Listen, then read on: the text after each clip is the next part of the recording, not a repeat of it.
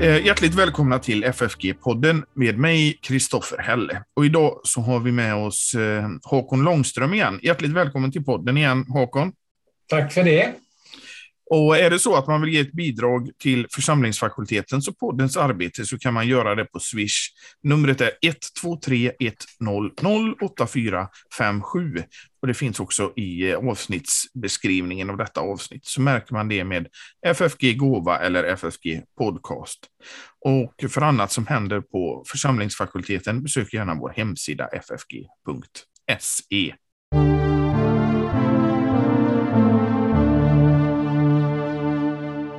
Ja, Håkon, vi ska prata om heliga rum för och i människor idag. Ja, just det. Ska vi börja med det här lite ordet eh, helig? Hur, hur ska vi se på det? Det betyder ju avskild, alltså någonting som är skilt ifrån det onda och ifrån från, eh, eh världsliga sammanhang och så där. Så det betyder avskild kadosh på, på hebreiska ju och, och, och, så. Och eh, egentligen är det ju bara Gud som är helig och hans, hans ord och hans sakrament som är heliga. Men sen kan vi få del av den där heligheten. Eh, och vi kan, vi kan väl ta vårt avstamp i eh, Jesajas vision när han blir kallad till profet. I Jesaja-boken 6 så står det ju att seraferna, en slags höga änglar, de sjöng eh, eller ropade till varandra Helig, helig, helig är Herren Sebaot. Hela jorden är full av hans härlighet. Och de orden känner vi igen ifrån eh, högmässogudstjänsten som eh, alltid inleddes så förut och som fortfarande kan inledas så, även om det är rätt så sällan idag. Jag gör det alltid när jag har det, men det är ett av inledningsorden. Och, och där kommer ju det här trefaldiga helig, som naturligtvis också har med att Gud är treenig, Fader, Son och helig Ande. Utöver att tre ju är gudstalet, eh, så att tre gånger helig där. Och så att hela jorden är full av hans härlighet. Så det är inte bara det här som är i himlen, utan eh, de sjunger också om att eh, jorden är full. Och sen. Sen så säger man ju efter det att Herren är i sitt heliga tempel. Ja, precis. Men han är också hos dem. Mm. Som är som ödmjuka. Ja. Ångerfulla och så vidare. Ja, just det. Och det är väldigt fint. Det är en oerhört fin inledning eh, i 42 års eh, handbok. Men den är okej okay att använda även eh, i 2017 års handbok faktiskt. Det är den, ja. Det, men, eh, men just att det, det, vi säger att, att, eh, att det är ju det, he, det, hela jorden är full av hans härlighet. Ja, det är de som mm. är ödmjuka och ångerfulla och som har bevarar hans eh, ord här på jorden. Ja, han, han är i himlen, men han är också nära alla de som är ödmjuka och ångerfulla. Ja. Han hör deras bekännelse och så vidare. Ja. Inledningen där. Så det, det, är väldigt fint. Så vi kan alltså få del av Guds helighet. Vi kan bli heliggjorda, eller som man oftare säger, helgade. Mm. Och helgelsen är, är ju en viktig sak som tyvärr ofta kommer bort. Va? Det blir, tron blir ofta så digital, noll eller ett. På ett sätt är det ju det, troende eller icke troende. Men sen är det ju en process att bli allt mera heliggjord eller helgad också. Och då får man ett heligt rum i sitt eget hjärta också. Jo, men det, alltså, när, när en människa har blivit eh, omvänd och kommit till tro och rättfärdiggjord så är det ju det att då får människan leva i den här helgelsen och växa i den. Ja, precis. Och bli allt mera heliggjord. Ja. Och sen är det ju som vi alla vet bakslag och, och, och nya tag och det behövs en daglig omvändelse och så där för att hålla den här processen, för, för att den här processen ska fortgå. Ja. Men det finns, det, det, ju, det kan man ju se på många eh, jag tänker på till exempel många äldre människor förr i tiden, att eh, man kunde nästan se den här eh, helgelsen som de hade levt i länge och tryggheten och vissheten och, det här frälsningsvissheten som, som de här utstrålade. Ja, precis. Och just utstrålade, det, det är viktigt. Jag brukar ja. säga om mission, nu ska vi inte tala så mycket om mission idag, men Men att mission är väldigt mycket emission. Emission betyder ju utstrålning, Mm. som ljus som strålar ut och annan strålning. Och det, det är väldigt mycket att människor som, som har fått bli Jesu vänner, de, de strålar ut någonting som, som påverkar. Inte bara vad de säger och de gör, utan faktiskt hela personen. Det blir som ett vittnesbörd på något sätt också. Ja, ja precis. Och, och det som, som eh, eh, när vi pratar om det här helig, helig, helig, som vi sa innan, det blir ju också en, i de här gudstjänsterna, det blir också en påminnelse om det. Ja, det gör det. Och, och, och, och sen är det ju eh, rätt intressant att, att eh, eh, vilket håll ska man vara vän vid altaret när man sjunger? Det är ju väldigt vackra melodier på, som finns till de här orden. Eh, och eh, vilket håll ska man vara vän då? Ska man vara vän mot öster eller ska man vara vän mot församlingen? Och jag tänker att man ska faktiskt vara vän mot församlingen därför det står att de ropar till varandra. Mm. Så det får vi i, i kyrkan ropa till varandra. Helig, helig, helig är Herren Sebaot. Då kan man vara vän mot församlingen. Det är ingen eh, salighetssak åt vilket håll man är vän naturligtvis. Men, men även vändningarna kan uttrycka saker utan att förfalla till ritualism. Det ska vi inte göra. Nej, nej, men det, visst, det kan och det, det är också då att eh, prästen blir en eh, är delaktig i det här och inte står som en egen enhet utan att man gör det som, Mm. En del av församlingen. som en del av församlingen. Och efter det så brukar ju en eh, syndabekännelse komma. Ja, därför när vi då möts av heligheten och, och ett, ett bibelord som, som um, jag nog ofta har använt i, i, um, i skrifttalen eller beredelseord som det heter numera, det är det här när Gud säger var heliga så som jag är helig. Var heliga så som jag är helig. Och det klarar vi ju inte att vara heliga som Gud. Men det är ändå kravet, det är ändå det, det Gud vill med oss. Och då i, får vi se det som avviker från heligheten. Men det fina är att vi får direkt i början på gudstjänsten då lägga av oss det. Vi får lämna det och, och, och be om förlåtelse och be om rening. Eh, och, och sen få det tillsagt till oss. Så det är väldigt fint. Det är många som tycker att det är förskräckligt att syndabekännelsen ska komma så tidigt i gudstjänsten. Men jag tycker det är väldigt fint. Det, då får man bli befriad från det och så kan man lättare gå vidare i, i resten av gudstjänsten, lyssna till Guds ord och så vidare. Men de som, de som tycker att den kommer för tidigt, vad vill de lägga syndabekännelsen då? Ja, om jag får vara lite skarp så är det nog så att de helst inte har den alls. Men Mm. en del vill ju lägga den senare och det är ju tillåtet. Och man kan ju lägga den efter predikan också. Det, det, det är det. Men många störs ju av det här. Tyvärr. Ja, men man har, det är ju väldigt viktigt att man får... Är, prästen säger jag vet inte hur det är i 2017 års handbok, men prästen säger ju att på Jesu Kristi uppdrag. Ja, och det är, det är som i 17 också. Det är det, ja. Och det, ja. det, då, det är då man kan gå vidare. Liksom. Du, du, går inte vidare med din egen... Efter du har bekänt det, så går, när du lyssnar på Guds ord så går du inte vidare med din egen helighet, så att säga. Din egen rättfärdighet, utan det är Kristi Nej. rättfärdighet. Ja, vi har fått del av den. Han har lyft av det. Precis. Vi har fått del av den och, och, förhoppningsvis i predikan så får vi höra det också. Mm. Precis.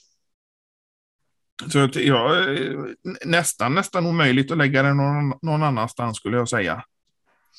Ja, det är tillåtet som sagt, men, men det, det, är en, det är en viktig sak att den kommer i början så man får, får liksom rena sig och rensa sig eller bli renad och rensad ja. i början. Ja, och, ja det, det... Man, man går vidare med ett tomt blad på något sätt. Ja, precis. Och, och det, det ger nog en bra förutsättning för både predikan och sen om det är nattvardsgång så mm. så är det en bra förutsättning också. Ja, och sen har man då blivit eh, fått, fått del av Guds helighet, vilket är oerhört stort, för vi kan inte skaffa oss den själva, men, men vi får ju, som det heter, ikläda oss Guds, Jesu rättfärdighet och, och kan bli heliggjorda av Gud eh, tack vare det som Jesus har gjort för oss. Så, att, eh, så det är stort. Ja.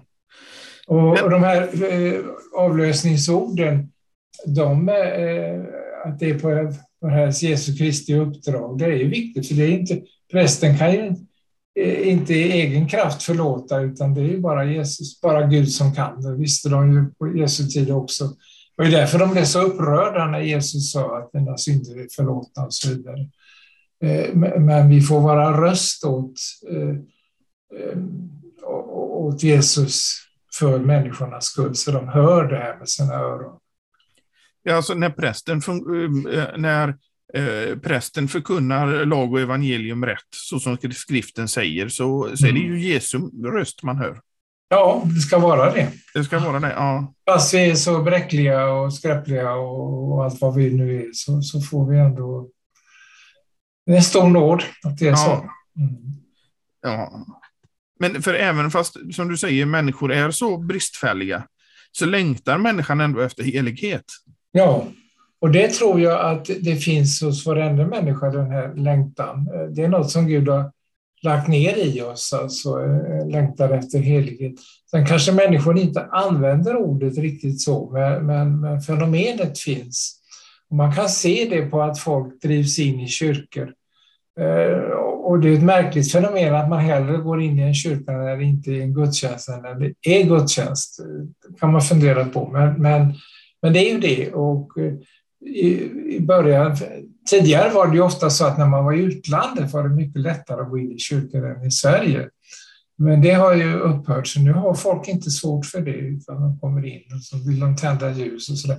Det är en del av, av det heliga rummet. Som ju, för det är ju invigt för att vara ett gudshus, ett bönens hus och så vidare. Och det, och det som gör det till Guds hus och bönens hus, det är att Guds ord finns där. Ja, och Guds närvaro, just det. Ja. Herren är i sitt heliga tempel. Det är ju stort. Ja. Eh, och, eh, och då ska man ju vara eh, väldigt rädd för, för allt som kan eh, störa den heligheten.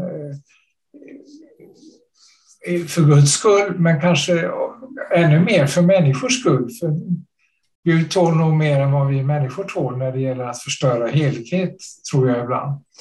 Eh, det kan man diskutera, men, men eh, att, att, vara rädd om heligheten, och där har vi ju det här med när Jesus rensar templet, när han kommer till Jerusalems tempel, som han ju var många gånger. Eh, och så finner han att de håller på och säljer och köper offerdjur och växlar pengar, för man fick ju inte använda romerska pengar, det var ju en kejsarbild på dem i templet, utan man fick växla det mot sådana pengar som, som dög i templet. Så det var mycket penningväxlar och mycket försäljning och säkert ett väldigt liv. Alltså man kan ju föreställa sig eh, oväsendet kring all den här kommersen som var. Och då blir han ju faktiskt väldigt upprakt.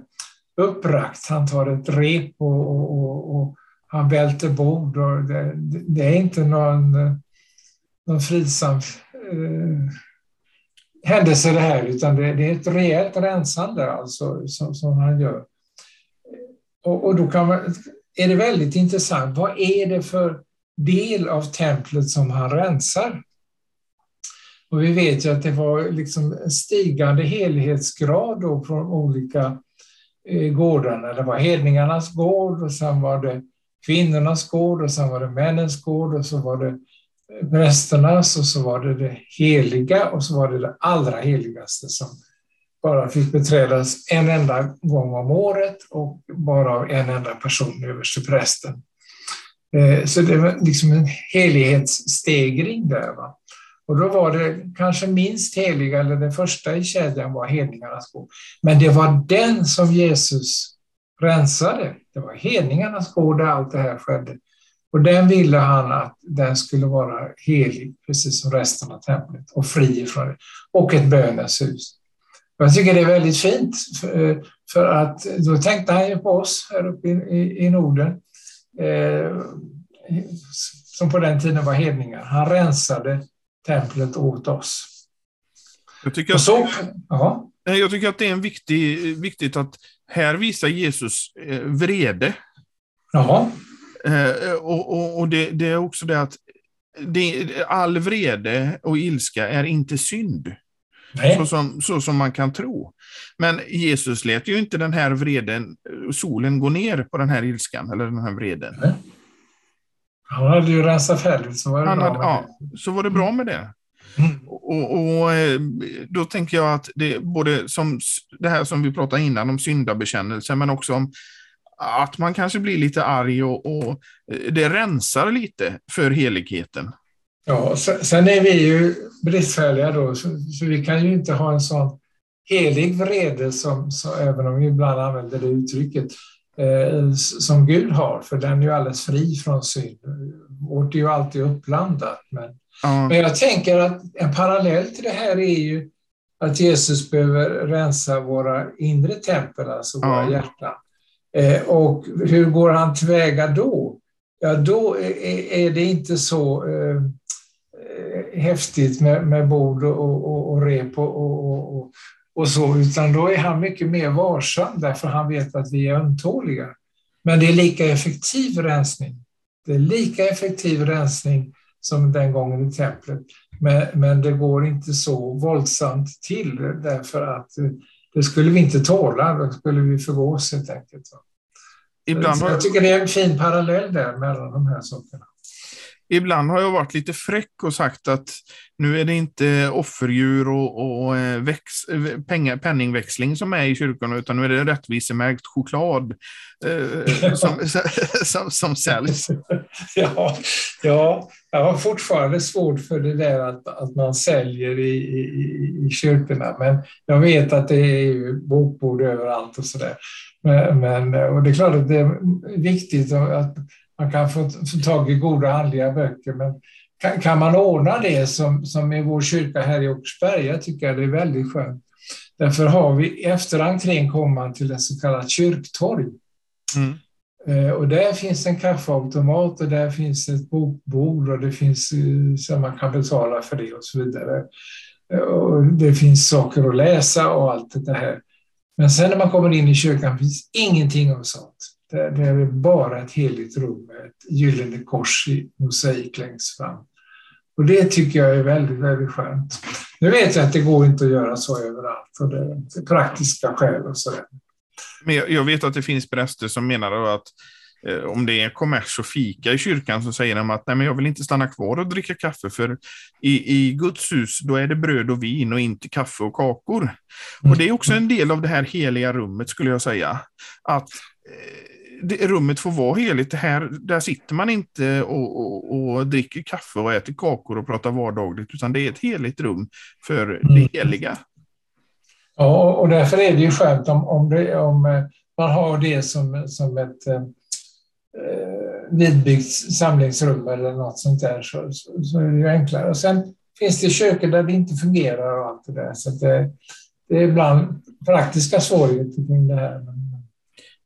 Ja, men, men ofta så förut så gick man eh, jag kan inte minnas att förr i tiden att man drack kaffe och åt kakor i kyrkan, utan i så fall gick man över till församlingshemmet. Ja, just det. Och, och, och, och då kan man ju sitta lite bättre och, och allt sånt där. Men, men, men sen finns det mycket som kan, som kan ohelga ett heligt rum. Och där brukar jag säga till mina kollegor att att eh, vi måste vara väldigt försiktiga med när man, eh, vad man för in i, i Guds hus.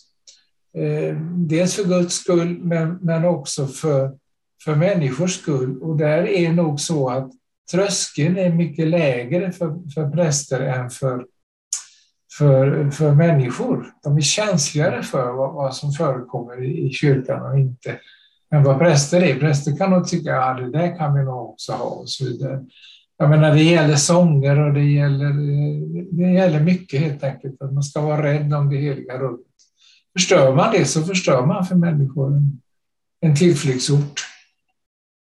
Ja, och en, en, en del av det skulle jag säga är också att när människor kommer till kyrkan, till det här heliga rummet, mm. att eh, de känner igen sig i liturgi, i eh, sånger och att mm. man kan vara delaktig.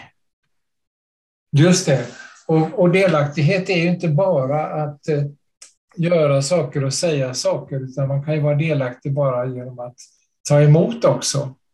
Eh, det har ju det har ju varit väldigt olika syn på det. Man kan säga att 1986 års handbok, där skulle man ju hoppa upp och säga saker hela tiden, för annars var man inte delaktig. Det är inte fel, men, men, det, men, men delaktig kan man vara även om man inte stämmer in i saker och sådär. Men, men man är ju också delaktig när man stämmer in i sången. Ja, och i trosbekännelsen och ja. bönerna och allting. Eh, och så, så, så att, eh, ja, men det, det, har kommit mycket det där, man måste yttra sig så att säga, för annars är man inte delaktig och det, det är inte sant. Det är inte sant, nej. Och det är också det att eh, vara nervös eller tänka, oh, nu, vad ska jag säga här nu? Och inte, vad, hur säger man i den här kyrkan? Och hur ja. säger man? Därför tror jag att just det här igenkänningsfaktorn eh, är väldigt viktig för de som kommer till kyrkan. Ja, och att man känner igen sig från söndag till söndag och så där. Det är också viktigt. Och sen även att man känner igen orden. Och mitt ideal, det, det, vi är ganska långt ifrån det tyvärr, men mitt ideal är egentligen att allting i gudstjänstliturgin ska vara ur, ur den heliga skrift, ur Guds ord. Och det går att göra en gudstjänst så faktiskt. Men, men så ser det inte ut idag. Men, men, men det går faktiskt. Men, men vi har ju ändå kvar Eh, eh, till exempel det här från Jesaja-boken som jag citerade nyss. Eh, vi, vi har kvar eh, änglasången vid, vid Betlehems ängar. Ära vare Gud i höjden. Vi har kvar ropet på hjälp mot allt som är ont och besvärligt. Kyriet, alltså uh -huh. Herre förbarma dig, Kristi förbarma dig, Herre förbarma dig vi har kvar dem och sen kommer ju heligsången och, och, och, och i påminnelse om, om intåget i Jerusalem i, i nattvardsmässan och så vidare. Och naturligtvis instiftsorden i dopet och nattvarden och så. Så det finns ganska mycket av det. Men det finns också mycket som är annat som vi skulle kunna ha valt att ha i Bibeln. Det är inte alla som håller med mig om det, men, men man får tycka så också tycker jag. Ja, jag håller med dig fullständigt att, att, det, att det ska vara så. Men jag tror också att, att ehm, det är viktigt för människorna, för att människorna som kommer till en kyrka och söker den här heligheten, de vill ha någonting annat än det som är i vardagen, eller det som är i den här världen. Man ja. kommer inte dit för att eh, lyssna på popmusik eller vad det är, även fast folk i kyrkan ibland tror att om vi har mer popmusik så kommer det mer folk. Mm. Men man kommer nog för både för det här igenkänningsfaktorn eh, och för att det är någonting annat än det som man upplever i sin vardag.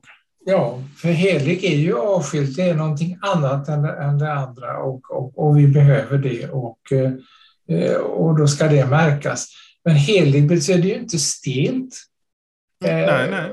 Och det behöver inte betyda strängt heller och så vidare, utan det är just att det är någonting annat. Det är någonting som har med Gud att göra. Jag brukar säga till kollegor också att när man döper så finns det en gullighetsfara i, i dopgudstjänsten. Det vill säga att prästen gullar bort alltihopa. Och jag säger, gör inte det. Låt det vara en helig stund det kan vara hur familjärt som helst ändå. Det behöver inte vara ett dugg stelt. Det kan vara väldigt varmt och innerligt. Men det ska vara en helig stund. Därför gullandet med, med bebisen, eh, det, det gör släkten hela tiden och det kan man göra vid dopkaffet sen. Men, men, men, gulla inte bort själva heligheten i, i dopgudstjänsten.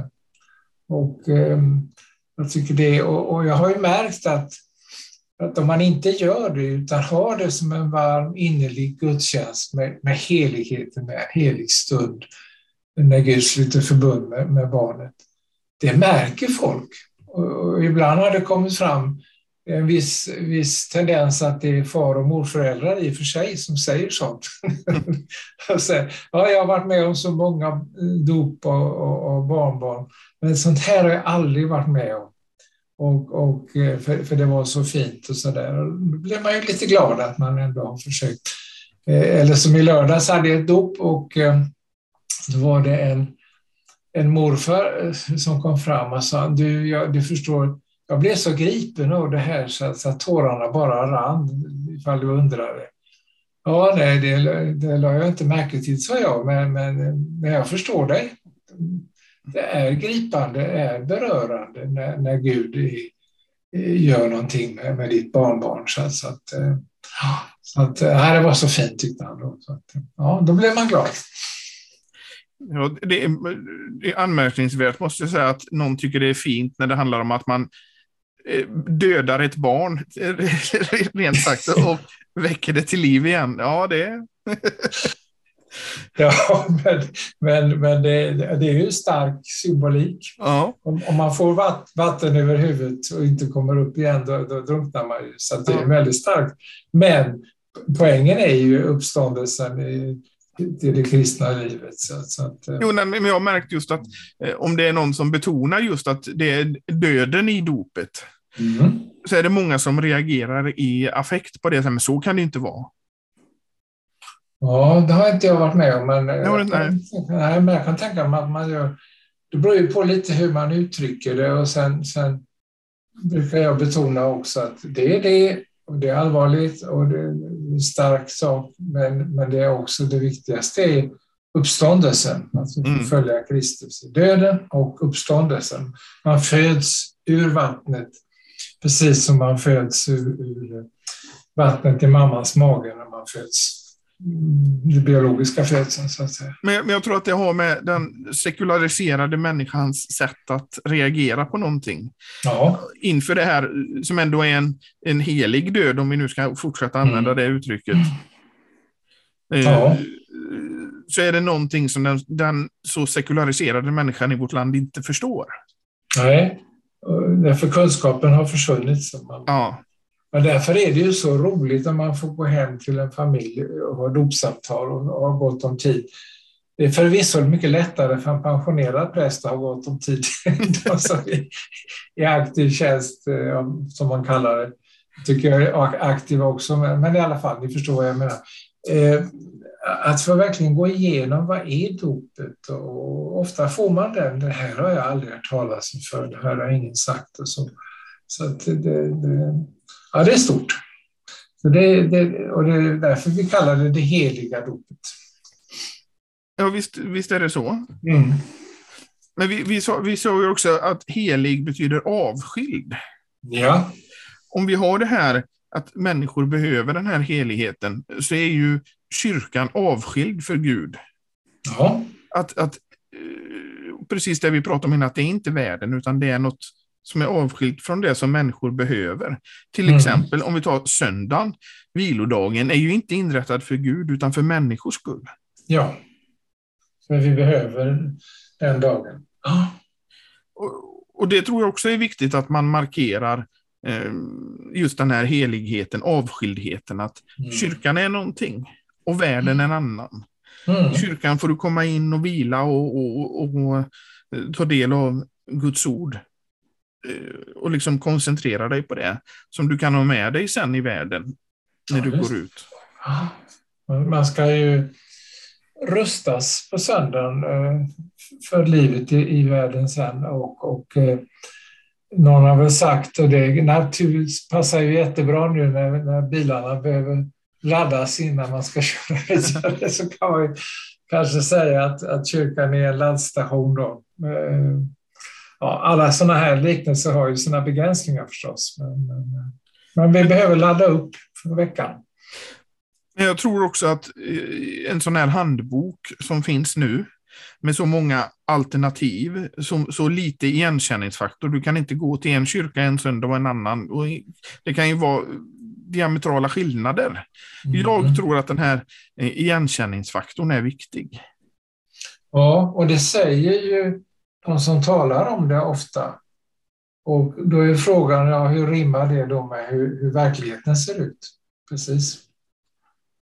Att man känner igen sig även om man eh, går till en annan kyrka en söndag. Mm. Men också att man känner igen sig i det repetitiva. Att eh, det, är så här Gud, det är så här min relation med Gud är. Det är eh, Gud är densamme precis då som han är nu och som han är i framtiden. Ja, och, och, eh, och sen känner man ju igen sig lite hur en kyrka är, är konstruerad. Eh, eh, det stämmer inte att alla ligger i väst-östlig riktning, så man går in från väster och koret, altaret i öster. Men, men, det finns en riktning i varje kyrka i allmänhet i alla fall. Det är klart, centralkyrkan är lite svårare att se det kanske. Men, men det finns en, en, en, en, kyrk, en, en gång fram mellan kyrkbänkarna eller kyrkstolarna och fram till, till koret, där altaret är och så vidare. Predikstolen är ibland till vänster, ibland till höger. Men, men den brukar ju vara på sidan i alla fall. Eh, och sådär. Och ofta, så det ofta. finns en igenkänningsfaktor även i, i rummets eh, design. Ja, och predikstolen numera är den oftast tom, skulle jag säga. Nu ja. predikar man i ambon istället. Ja, och, eh, det viktiga är ju att man predikar Guds ord förstås, men, men jag tillhör ju den här lilla eh, udda föreningen som heter Predikstolens vänner. jag känner, ofta känner mig ganska ensam i. Eh, därför att det, det, det, är en viktig sak också. Det har också faktiskt med helighet att göra. Eh, Därför att eh, man kan ju säga att predikstolen var praktisk, man hade inte högtalare i, mikrofoner och högtalare förut. Och då var det väldigt praktiskt med att, att eh, predikstolen var upphöjd och för ljudet nådde fram och man hade ett ljudtak över av akustiska skäl så att man, ljudet nådde besökarna. Och då kan man säga med mikrofoner så, så behövs det inte längre, men när man står när det är fullt med folk och man står på ett kor som inte är särskilt upphöjt till exempel, så blir det som eh, det var när, när P2 började med stereosändningar. Du som är ljudtekniskt eh, kunnig, då sände man ju ut en testsignal jag vet inte om det var varje dag eller om det var en gång i veckan, det har jag glömt. Men, men då skulle man ställa in sin stereoanläggning hemma och så sa du, min röst ska nu komma från höger, min röst ska nu komma från vänster, min röst ska nu komma mitt emellan högtalarna. Och så det sista, min röst ska nu komma från en obestämd plats i rummet. Och så blir det när man sitter i kyrkan, man ser inte prästen, men den har en mikrofon, man hör den, men det är en obestämd plats i rummet. Det är ganska skönt att se att, att prästen är i predikstolen. Men, men det har inte med heligheten att göra. Men däremot så är upphöjdheten det att Guds ord kommer från ovan. Inte för att prästen är från ovan som man tror ibland, utan för att det är Guds ord som är från ovan. Det är det vi ska förkunna och ingenting annat. Och sen är det väldigt fint att ofta är predikstolen gjord som en korg. Eh, den som var i Storkyrkan, som Lars Petri var i, brukar man kalla för korgen till och med, som man klev upp i. Och där brukar väggarna på utsidan ha fyra bilder, de fyra evangelisterna. Och det är ju för att när man står i den så ska man hålla sig inom den ramen. Man ska inte vara ute och sväva på allt möjligt annat, utan man ska hålla sig till evangeliet. Ja, det, det, det, det är en bra påminnelse. Ja. Bra symbolik. Det är bra symbolik. Men sen, sen ja, så ser det olika ut och, och, och, det är klart att ibland kan det ju vara som i Sankta Clara kyrka där predikstolen sitter halvvägs ner på ena väggen så man har halva församlingen ser man bara nacken på predikanten bakom. Då, då tycker de att då är det bättre med upphöjd ambo som man har i koret numera. Och det, ja, det är svårt att säga emot det. Men, men jag vet att i vissa danska kyrkor så har de predikstolen i mitten. Ja. Och, så, och så har du som bås, kyrkbänkarna är som bås. Mm. Så, så eh, när det är predikan så kan man då eh, vända sig om så man, man kommer, så man sitter liksom ja. Så, så, var det, så var det i Uddevalla kyrka, så kallade vändbänkar. Ja. När man kom, när altartjänsten, första altartjänsten var gjord så, så flyttade man om så man var vänd mot predikstolen. Och eh, tog man bort sen, men, men eh, det kallades när jag var barn fortfarande för att sitta i vändbänkarna. De var inte vändbara längre. Men, men Ja, det, så det fanns Praktisk inrättning, ja det fanns, fanns där också. För att, för att det är någonting som slår mig, att särskilt det vi pratade om innan, att när man är utomlands så går man in i en kyrka och eh, som kristen så är det väl någonting man mm, automatiskt gör för att man vill, eh, vill se nästan. Och då har det slagit mig att just i Danmark så är det sådana här vändbänkar ofta. Ja, och sen kan ju predikstolen som du nämnde också vara mitt i eller mitt i. ovanför, ovanför ja. altaret. Och metodistkyrkorna var ju ofta byggda så. Och den sista kyrkan som byggdes på det sättet och är så än idag, det är Djurgårdskyrkan, Djurgården i Stockholm. Och det kom nämligen ett förbud att man fick inte ha predikstolen över altaret. Och då berättas det att då skyndade man sig att bygga färdigt kyrkan och inviga den innan det, för det var ju ett visst datum som det gällde då, typ första juli som vi ofta bestämmer sig träder i kraft, eller första januari. Man, man skyndade sig på för att hinna inviga den, så, för man ville ha den så. Mm. Men det är väldigt ovanligt idag med predikstolen ovanför altaret. Ja, det är det. Men det, det finns några. Det gör det. Så, ja. Salens kyrka och eh, Djurgårdskyrkan och eh, Roseniuskyrkan har också predikstolen så. Det är i Stockholm alltihopa? Ja, Stockholmstrakten i alla fall. Ja. Stockholms stift i alla fall.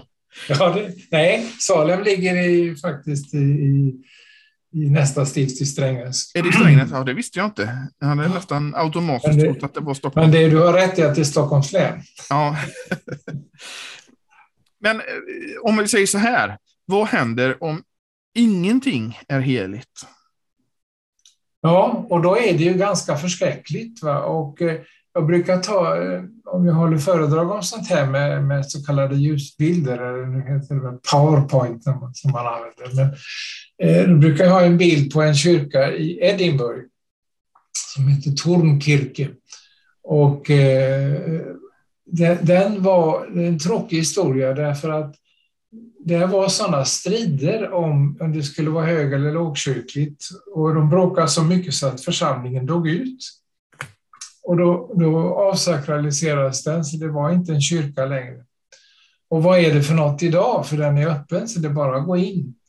Jo, det är en spökaffär. Man kan gå in och köpa olika spökgrejer, dödskallar och, och, masker och allt möjligt, benrangel och, ja, och böcker om spökerier. Och, det är ganska förskräckligt alltså, och, och, och, det är kyrkan som har blivit sån.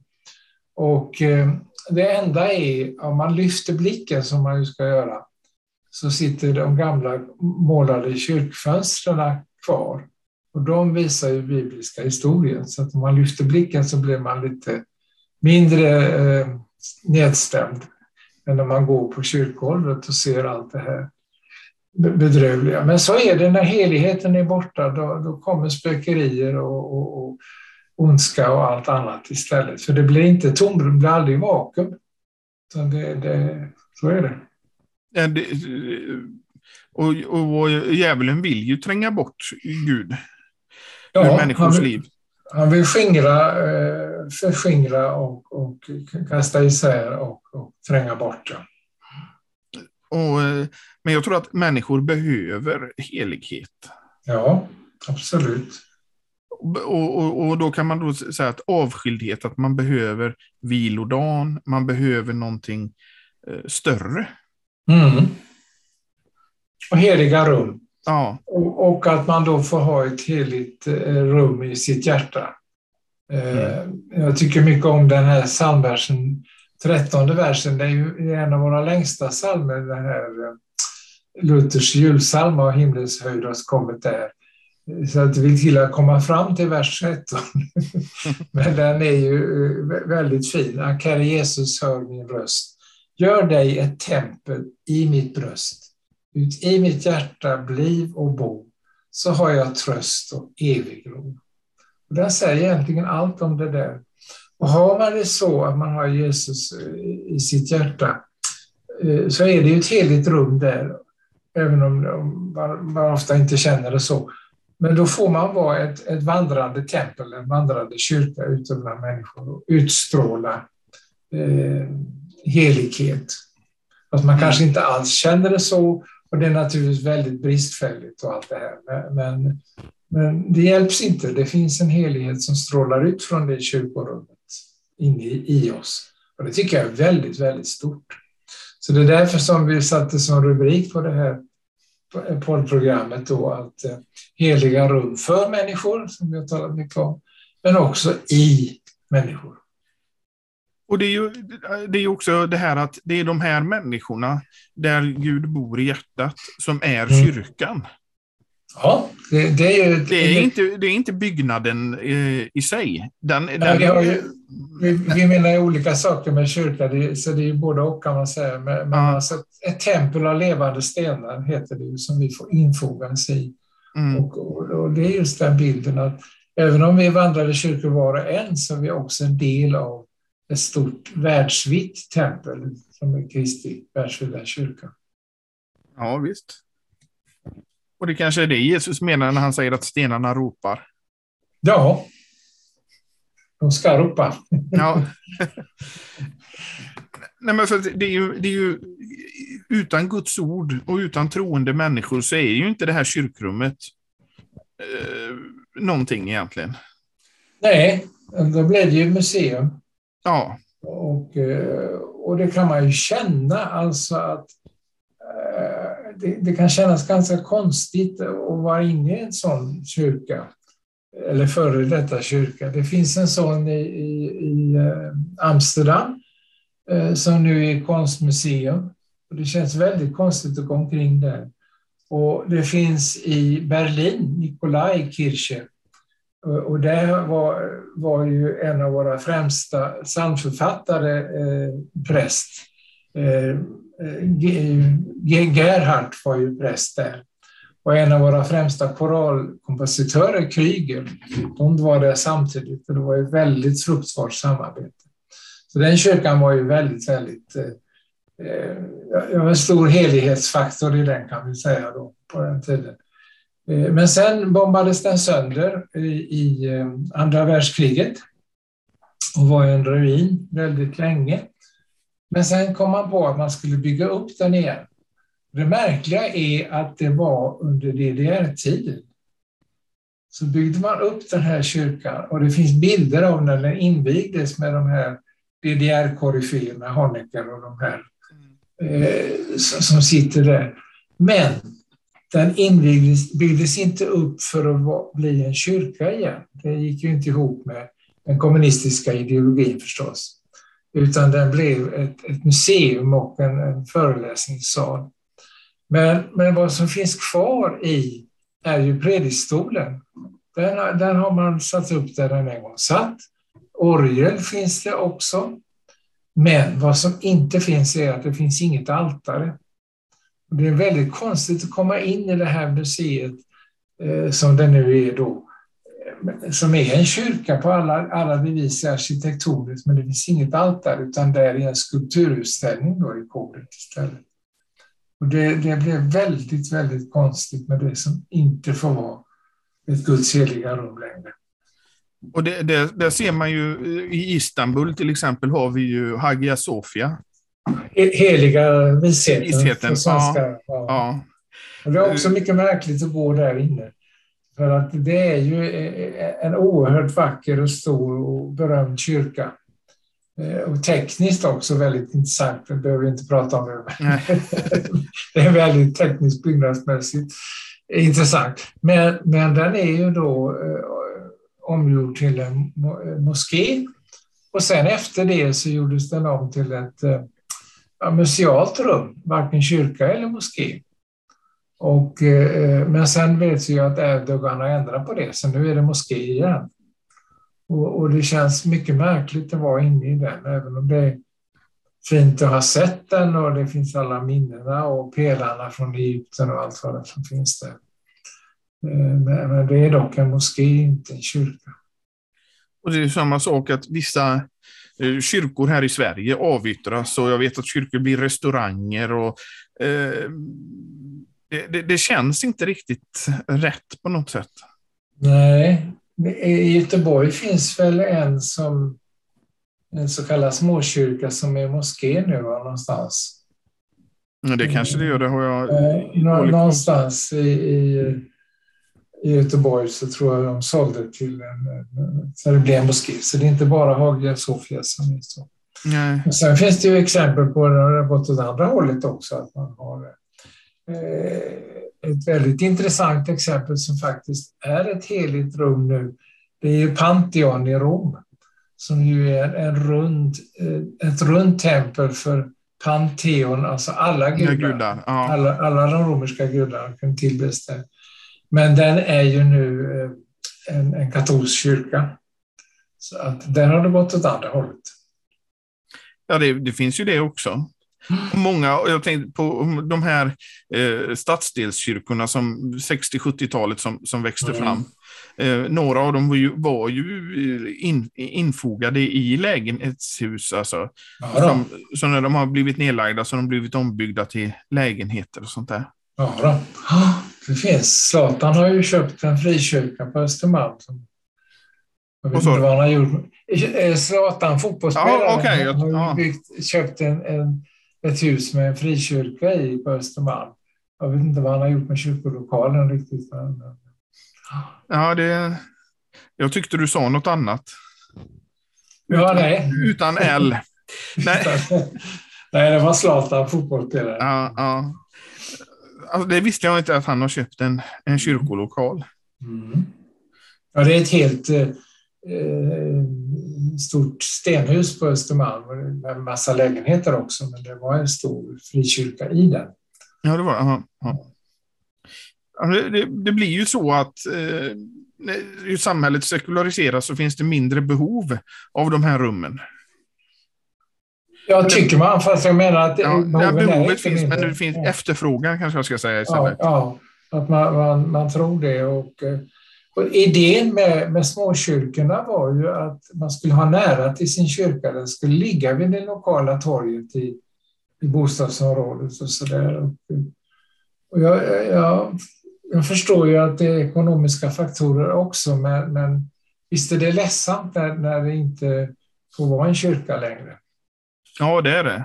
Jag tänker på alla de som, som eh, arbetade så intensivt och gladdes åt att nu fick det bli en kyrka. Och eh, det var ju ibland väldigt besvärligt för dem. Jag vet att på Gärdet i Stockholm så, så ville man väldigt länge, det byggdes ju upp på 30-talet, eh, och man ville ju väldigt gärna ha en kyrka på Gärdet. man hade en förening som hette Kyrkan på Gärdet. Och man, damerna sydde och man samlade in pengar och, och sådär. Till slut så hade man tillräckligt mycket pengar och församlingen hade köpt en tomt på Gärdet för att bygga en kyrka.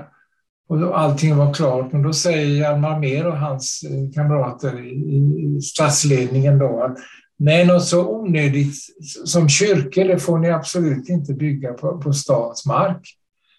Eller mark i staden, för det var inte staden som ägde, det var ju kyrkan som ägde. Det det får ni inte göra.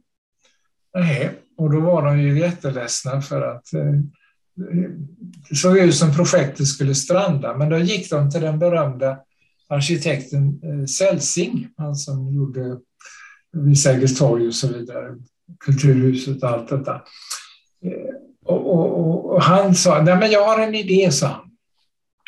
Jag ritar ett bostadshus, lägenheter, för det gillar de i, stad, i Stockholms stad, för det är bostadsbrist. Och sen gröp jag ur en bit på andra våningen i ena änden på det huset, där jag lägger en kyrka. Och så blev det. Så på utsidan så kan man inte se att det är en kyrka, men kommer man in och går upp en trappa så är det en fin modern kyrka eh, än idag faktiskt. Så det går att hitta lösningar också om man är lite ja. uppfinningsrik.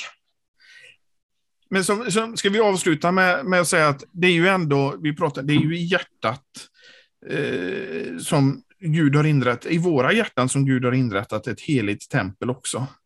Ja, han, han, vill, han vill han göra vill dem till, ja. sina heliga tempel. Alldeles riktigt. Det, och det är oerhört viktigt. Och det är ett erbjudande till, till alla. Och, och eh, det är om nåd av Guds kärlek så vill han förvandla våra hjärtan till heliga tempel. Där vi får bära hans ord. Och hans, ja, precis. Ja. Har eh, du någonting mer att tillägga innan vi eh, avslutar det här, Håkon? Nej, men jag tror vi har täckt både eh, byggnader, alltså heliga rum för människor och heliga rum i människor. Mm. Och, och båda delar behövs. Men det är naturligtvis, som du sa här på slutet, det allra viktigaste är att det får vara heliga rum i oss genom Jesu Kristi nåd. Ja, det var en bra avslutning. Och vi kan säga att det här avsnittet är sänds 1 april och vi har inte skämtat någonting i det här avsnittet. Så um, det kan våra lyssnare ta med sig. Man behöver inte skämta bara för att det är 1 april, eller hur Håkon? Nej, man behöver inte det. Sen kan det kanske vara roligt någon gång, men eh, inte riktigt i det här sammanhanget. Och, och uh,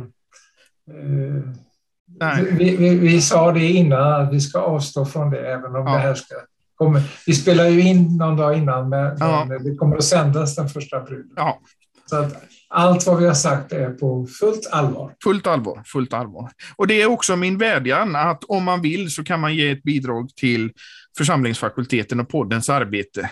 Och det gör man väldigt smidigt på Swish. Numret är 123 100 8457. Och så märker man det med FFG Podcast eller FFG Gåva. Numret finns också i avsnittsbeskrivningen och på vår hemsida ffg.se. Och då säger jag tack en gång Hakon för att du var med i podden. Tack själv, så roligt att vara. Mm. Och på, eh, vi hoppas att du är med snart igen. Och ja, till, våra till våra lyssnare så säger vi att vi hörs igen nästa vecka.